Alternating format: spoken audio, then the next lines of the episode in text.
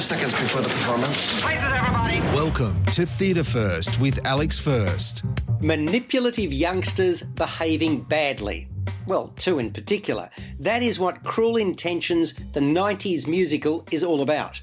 It's based on the 1999 movie of the same name, which starred Sarah Michelle Gellar, Ryan Phillippe, and Reese Witherspoon. Teenagers Catherine Merteuil, played by Kirby Burgess, and Sebastian Valmont, Drew Weston, are promiscuous step siblings. Merteuil puts on an air of decency and responsibility. In fact, she's anything but. Valmont is all about increasing the number of notches on his belt, even when that means deflowering innocent young victims. The one he's never had, though, is Merteuil, and he's hot for her. So she suggests a wager, and if he wins, that'll mean she'll give over. In the meantime, she wants to get her own back on a guy that dumped her, while his challenge is to bed the pure, taken daughter of the new headmaster. Her name is Annette Hargrove, played by Kelsey Halsch. The sexually charged storyline works well with the up-tempo music score, featuring popular 90s hits such as Genie in a Bottle, Kiss Me, Breakfast at Tiffany's, Man, I Feel Like a Woman, and that's just the first act alone. Thereafter follow I'll Make Love to You, Torn, Foolish Games, and Losing My Religion, to name but a few more. Even more than 20 years on, the storyline still has bite and no shortage of titillation. It speaks to the perceptions and expectations of men and women, the slut shamer versus the stud. At its core is nihilism. My big and only letdown was the music drowned out the vocals throughout the first act, meaning that you couldn't clearly hear much of what the performers were mouthing. That was disappointing, but fortunately was totally rectified in the second act. Suddenly, you could actually appreciate just how good the singing was.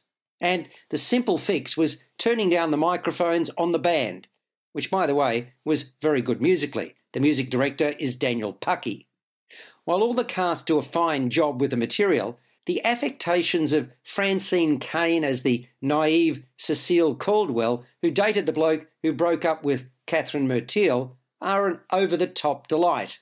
She's a scene stealer, and then some, giving showiness an extra nudge.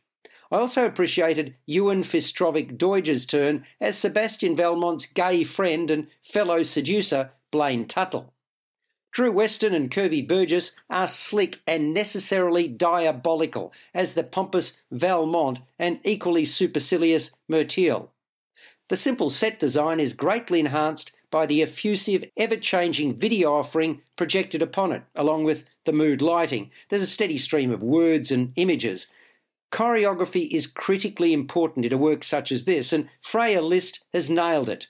Director Alistair Smith, along with resident director and choreographer Tanya Mitford, has breathed new life into a fan favourite of the late 90s, and most appropriately, there's a lot of love in the room for what he's achieved. And I don't believe the band volume problem, which plagued the first act on opening night, will be an issue from here on in. So go and see what is a fun filled, laughter inducing jukebox musical.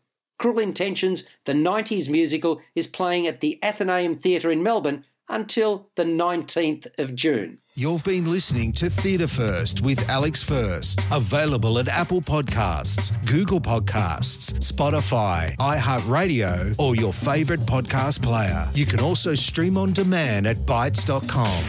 This has been another quality podcast production from Bytes.com.